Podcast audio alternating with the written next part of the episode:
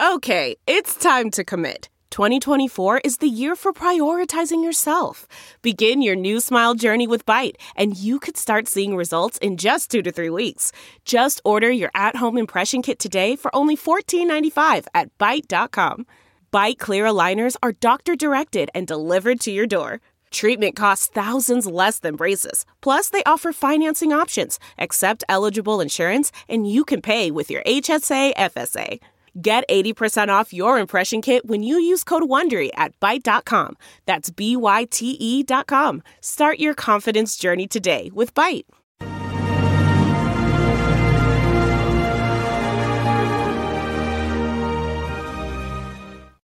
Hi, everyone. Judge Andrew Napolitano here for Judging Freedom. Today is Thursday, December 22nd, 2022, three days till Christmas. Uh, it's a few minutes after two o'clock here on the East Coast of the United States. We're joined today by, by our fan favorite, Scott Ritter. Scott, always a pleasure. Welcome here. So, I understand since you were last on with us, uh, you have received some criticism from Russian bloggers who essentially agree with you, but they think you've been, quote, too optimistic about the likely Russian victory uh, in Ukraine. What do you say to them when they say that to you, Scott? Well, you know, uh, first of all, I'm somebody who believes that uh, you, you can't, you shouldn't put forward criticism unless you also put forward a solution. Um, otherwise, it's defeatist. And in a time of war, there's nothing worse than a defeatist attitude. Uh, I, I, think you and I have had uh, some frank conversations where I have been critical of uh, of, of, the Russians. You know, I, I, I also have been realistic in, uh, you know, changes in the environment, the, the, the so-called game changer of the uh, billions of dollars back in May. Um, I've criticized Russian intelligence for being too optimistic about the, the chances for a quick victory uh, in, uh, you know, in, in, in February and March. So I'm not someone who's ever pulled punches when it comes time for criticism, but I also take a look at the larger trends. And uh, the larger trends have me feeling optimistic about um, you know the the prognosis uh, for victory. Uh, the people who are criticizing me are people who have links to the eight year long conflict in the Donbass. Um, it was carried out primarily by the Lugansk militias and Donetsk militias, people who are affiliated with these militias. And they have a lot of resentment and anger and angst towards Russia. They feel like they were abandoned for eight years. Um, and they feel like even now in this current conflict, um, they've been left uh, with you know with with less than choice weaponry and uh, and and not prime guidance, et cetera. They don't feel they've been used effectively, uh, so they're very critical. They're very bitter, and for the most part, they're very far away from the battlefield. So a lot of this is you know embitterment that carries over, and so um, I've taken umbrage over uh, what I what I feel to be their commentary that um, if if this was an American giving commentary about an American operation, uh, I would say you're literally playing in the hands of the enemy. You're you're you're highlighting everything the Ukrainians and the Americans and NATO want to say bad about Russia, and yet you provide no outlet. And what I mean by outlet is I have no problem with people saying this is wrong, that is wrong, that is wrong. Please bring it all on. Uh, that for anything uh, on either side. But I do have a problem with people who claim to be supportive of a cause, and yet all they do is criticize, criticize, highlight the talking points of the other side without providing any solution. This is wrong, therefore this is what we Got should it. do, as opposed to this is wrong, therefore Putin is evil, Surovikin is horrible, et cetera, et cetera. If they have a problem with me, so be it. I don't care. you know. Oh, great. Good for you. Good for you. There's no um, change whatsoever in your view about the futility of the Ukrainian cause, the absurdity of the American support for it, uh, and the certainty or near certainty, anything could happen, near certainty uh, of a Russian victory. No, there's no change whatsoever. All right. I say that because I don't know if he was ever your boss. Was he, General Petraeus? No. No. Okay. Well, General Petraeus uh, has said some rather startling things um, on my uh, friend Neil Cavuto's show on the platform of my former employer, uh, Fox News. And we thought we'd run some of these past you. For example, General Petraeus, and, and these quotes are just from yesterday, uh, told Neil that Putin has seriously miscalculated and he's not training his new troops. Uh, he is obviously completely miscalculated from the very beginning. He has reacted as Ukraine has seized the strategic initiative as it launched counteroffensives first won the battles of Kiev and other northern cities, of Kharkiv, retook part of the area that is to the west of the Dnipro River down in the south, and launched a very impressive counteroffensive in the east. He's tried everything he can that would be domestically palatable to mobilize additional forces. It's not going well. They aren't training and equipping them adequately at all.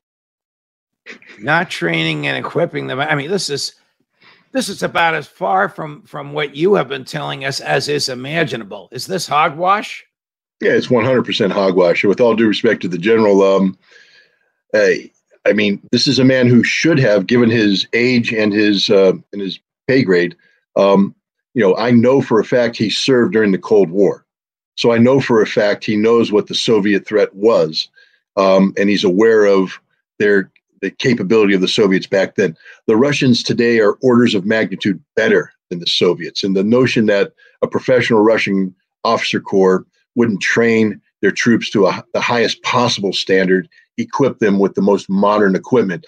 I'd advise General Petraeus to take a look at the, the, the videos that have been playing recently of the T90 ta- the, you know, the, the T90 tanks uh, coming in, the most modern tanks. Uh, the, the, the, the advanced T80 uh, tanks, the modernized T72 tanks, all of which are the equivalent of or better than anything we have in our inventory, General. Um, and, and, and, you're saying that they're not equipping them, they're not training them. Why do you think uh, 125, 150,000 of these mobilized troops aren't yet on the battlefield, General? Do you think maybe they're going through the final preparation that is the equivalent of what you used to do in the National Training Center, General NTC Fort Irwin, final you know combat maneuvering, getting things together? The Russians are doing that which is necessary to get their troops prepared to engage the Ukrainians, who they view as a NATO peer force, engage them in combat and prevail. I, I, I, don't know what General Petraeus is talking about. I don't know what his sources are. I don't think he knows what his sources are. We, we have more to come, but but I have to say, as an aside, you know, I'm a big fan of yours, and we've worked together, and I enjoy it very much. But there is nothing like a Marine Corps major telling a four-star Army general why he's wrong. This is absolutely wonderful. The the next cut, very interesting uh, phrase. Actually, there's two things I want I want to point out to you before uh, Gary runs the uh, clip. First is Russia cannot out suffer the U.S. and NATO, and the second is, and I don't know how this could be true. Russia has already suffered more casualties in 10 months in Ukraine than it did in eight years in Afghanistan. Listen to what he says he's in a very difficult position. I don't think he is yet willing to acknowledge that Russia cannot outsuffer the Ukrainians, the Americans, and the Europeans, which I think he still believes is possible. But I think there is going to come a point, and we need to hasten that moment when he realizes that this war is not just unsustainable because of the terrible losses on the battlefield, which are now many times what they sustained in over nine years in Afghanistan, just in the first 10 months of this war, but also the damage that's being done to their economy economy, their financial system, his personal confidants, the sanctions against them, and the export controls that are bringing their industry to their knees. let's let's start let's start with history. It, can it possibly be that the Russians have sustained more casualties in 10 months in Ukraine than they did in 9 years in Afghanistan? Oh no, that's that's that's an absolute true statement. Um, okay, but, but we're talking about two different vastly. We're talking about a low intensity conflict in Afghanistan. Right. Um, let, let me put it this way. You know, that's that's if the United States were to get involved in this conflict and put the 101st Airborne Division and the 2nd Armored Division on the field, regardless of what the outcome was, whether they prevailed, they lost, they fought to a draw, I will make the following statement that with absolute sense of uh, certainty. The United States would suffer more losses in the first month of this fighting than we suffered in the entire 20 year global war on terror, inclusive of Iraq, Afghanistan, and any other minor skirmish that was out there. This is a statement of fact.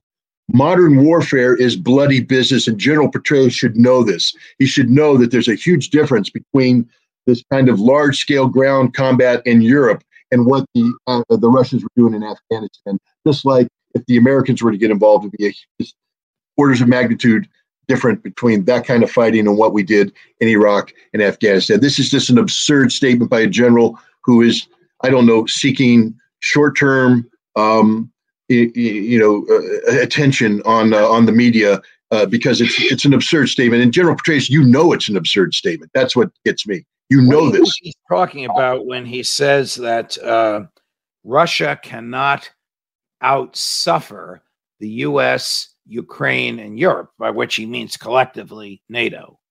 Yeah. Well, first of all, the, the idea that Russia's suffering is an absurdity beyond belief.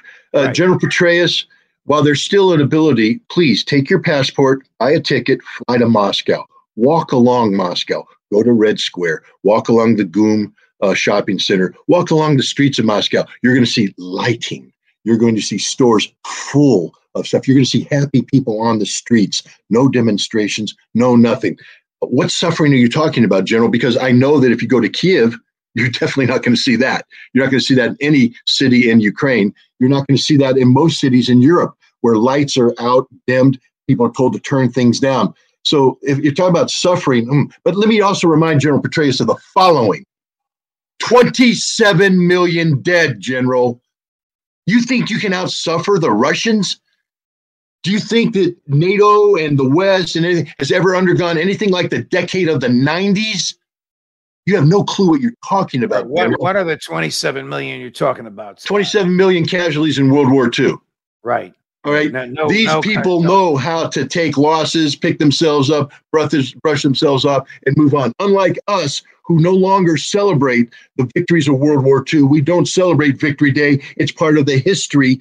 Every year on May 9th, the Russian people come out and they mobilize the Immortal Regiment, where the children and the grandchildren, the great grandchildren of the 27 million who died parade in their honor, never forgetting what sacrifices were made to get them where they are today. I mean, come on, General, this is an absurdity. You're playing into the most Russophobic tropes imaginable, and you're better than this. You're smarter than this. I don't know why you're doing this. All right, one one more uh, qu- uh, quote. I know your blood pressure's going up, and it's fabulous. I'll have a diet coke and calm down. Uh, uh, Neil Cavuto asked. Uh, this is right before the clip. You don't see the question. That's what I'm telling you.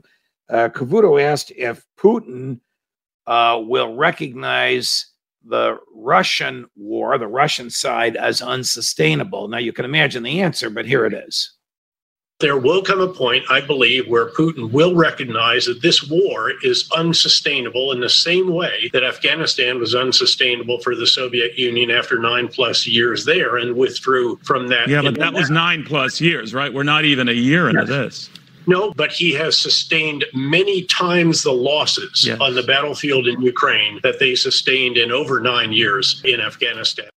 Okay, he's comparing apples to oranges. The uh, you, you explained that to us. The intensity of fighting in Afghanistan versus the low uh, level intensity, uh, the intensity in Ukraine versus the low level in Afghanistan. But what the heck do you think he's talking about when he says Putin will recognize uh, the, the Russian involvement as unsustainable. I mean, his resources are vastly superior uh, to what yeah. Zelensky has. It's, not just the resources, it's how Russia is marshaling these resources.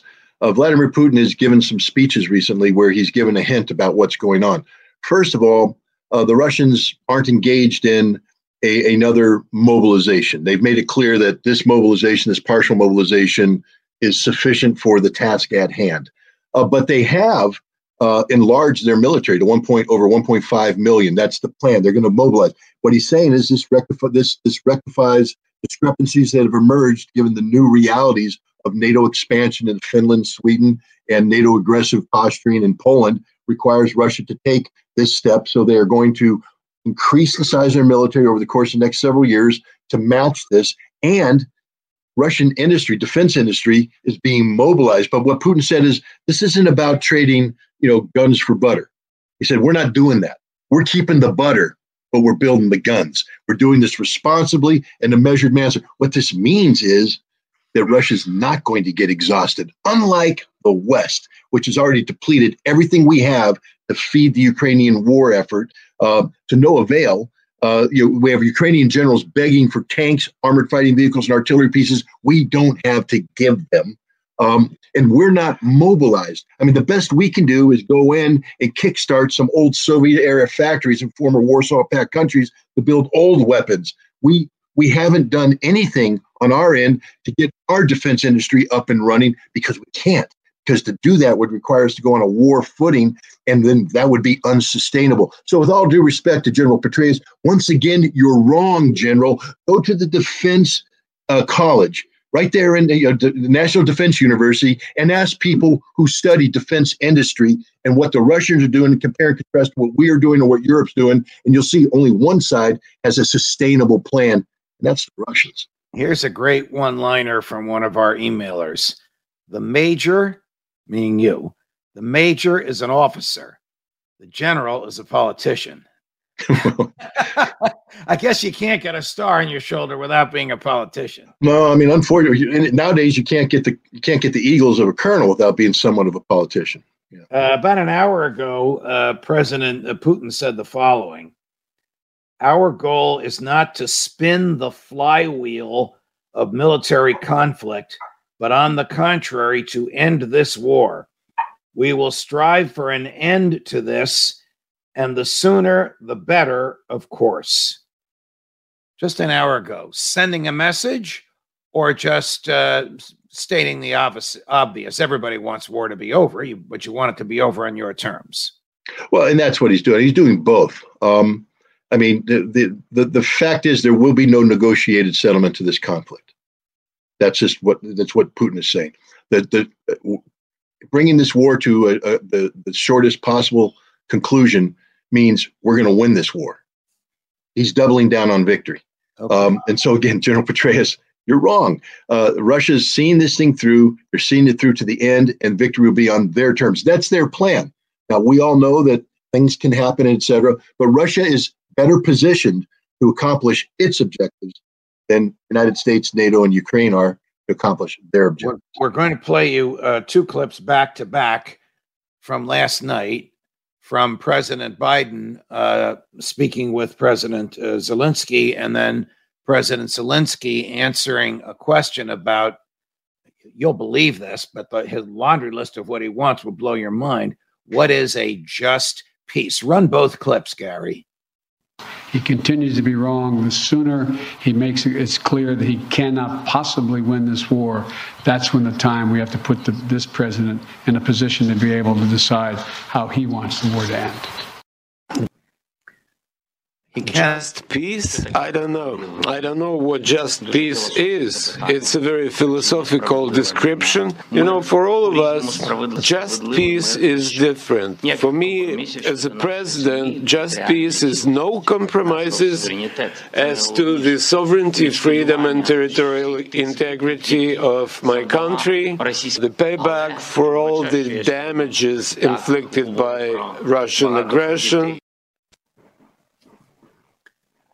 Okay, so he wants the territory back, and he wants to be paid for every um, every brick that was moved by uh, Russian missiles. I get it. You always ask for more than you want. Uh, is he credible? Uh, actually, are either of them credible? No. This look. Let's be clear about Zelensky's visit. It was a made-for-TV moment for domestic American political consumption. It has nothing to do with reality. They brought in a prop, their toy prop, Zelensky, brought him in, put him in the White House for this little press conference, and he got to give his little speech in front of Congress. For what purpose? Because we have a lame duck session of Congress that the president is desperate to get to a rubber stamp a 33 to 43 billion dollar um, uh, you know uh, monetary aid to to Ukraine, uh, knowing that soon the Republicans are going to take over the House and they're going to start asking uncomfortable questions about accountability, why are we doing this, etc. Now, to do this, the president has to uh, create a distraction. Zelensky was a distraction. This concept of a noble uh, Democratic uh, leader, etc. Dogs are agreeing with you, Scott. The dogs are singing the praises of, of hopefully me, or they might be debating me. But the bottom line is, this was a this was a domestic political moment. Has nothing to do with reality. Neither Biden nor Zelensky is populating the, the sphere of reality. This is fantasy based wor- words, and it'll be nothing in a couple months because the Russians are going to dictate the So terms from, from an American domestic political point of view, uh, the 1.7 trillion dollar spending package, which of course I would have voted against were I in the Congress, that uh, Chuck Schumer, Nancy Pelosi, uh, Kevin McCarthy, and Mitch McConnell have agreed to, has six billion dollars more aid to Ukraine than Joe Biden asked for. So they've already allotted 65 billion. They're now going to allot another 47 billion. Biden asked for 41. A hundred billion dollars to be dispersed at the discretion of the president of the United States in whatever form he wishes, cash, hardware, whatever, to Ukraine. That's what it's I, I would ask the average American this: A, um, and I know I'm not insulting your viewers, who I believe are educated, spot on, but the average American out there. First of all, start off with point Ukraine out on a map. If you can't, why are we sending them $100 billion? Second of all, explain to me um, why Zelensky is a Democratic leader. What's the name of his party? How many? What percentage of the votes did he get to get elected? What was his platform? How has he deviated from that platform? Is martial law in play? I'm trying to say that when you sit there and nod your head when Nancy Pelosi and Joe Biden call him a great Democratic leader, you can't articulate why he is. You're just dumbly nodding to something you don't understand. And if you don't understand it, why are we funding it? This is fundamental. We have so many problems here at home. Look, I believe in a strong national security. I believe that there is a time to underwrite genuine uh, movements around the world that benefit American national security. Ukraine ain't it. And yet the American people are sitting here dumbly nodding their heads at $100 billion when you know, down in Florida, we have hurricane recovery victims that need money. We have people oh. still suffering from prior nat- natural disasters. We have homeless. We have medical problems. We have, you know, uh, you name it, we got it. We should be taking care of our problems at home before we give money away to people that we don't understand. And therefore, we, we you just shouldn't fund that which you don't understand because in, at the end of the day, you're funding one of the most vile, odious ideologies imaginable the ideology of Stepan Bandera and extreme white supremacist Ukrainian nationalism. Not a single dollar. You know, every year Congress says the same thing. No money should go to the Azov regiment, they say. It's right there in the defense appropriation bill. And yet we're giving $100 billion to a government that empowers the Azov regiment. Stupid. So if, if in my wildest imaginings, wildest dreams, I became the Speaker of the House of Representatives, I would have Scott Ritter there to give the other view from the one they heard last night from Vladimir Zelensky. But don't worry, Scott, that's not going to happen. Good. But but uh, thank you for all of this, my dear friend. Thanks for everything uh, you've done for judging freedom and for the hundreds and hundreds of thousands uh, of people uh, that have viewed you. Looking forward to working with you in the new year. Uh, we're dark next week. Uh, we have Alex Jones at 3:15 today uh, to talk about domestic issues. Uh, but you, uh, you're the icing on the cake. Thank you, Scott. Merry Christmas to you and your family. Merry Christmas and Happy New Year. The dogs say the same. Thank you. Love the dogs. Judge Napolitano for judging freedom.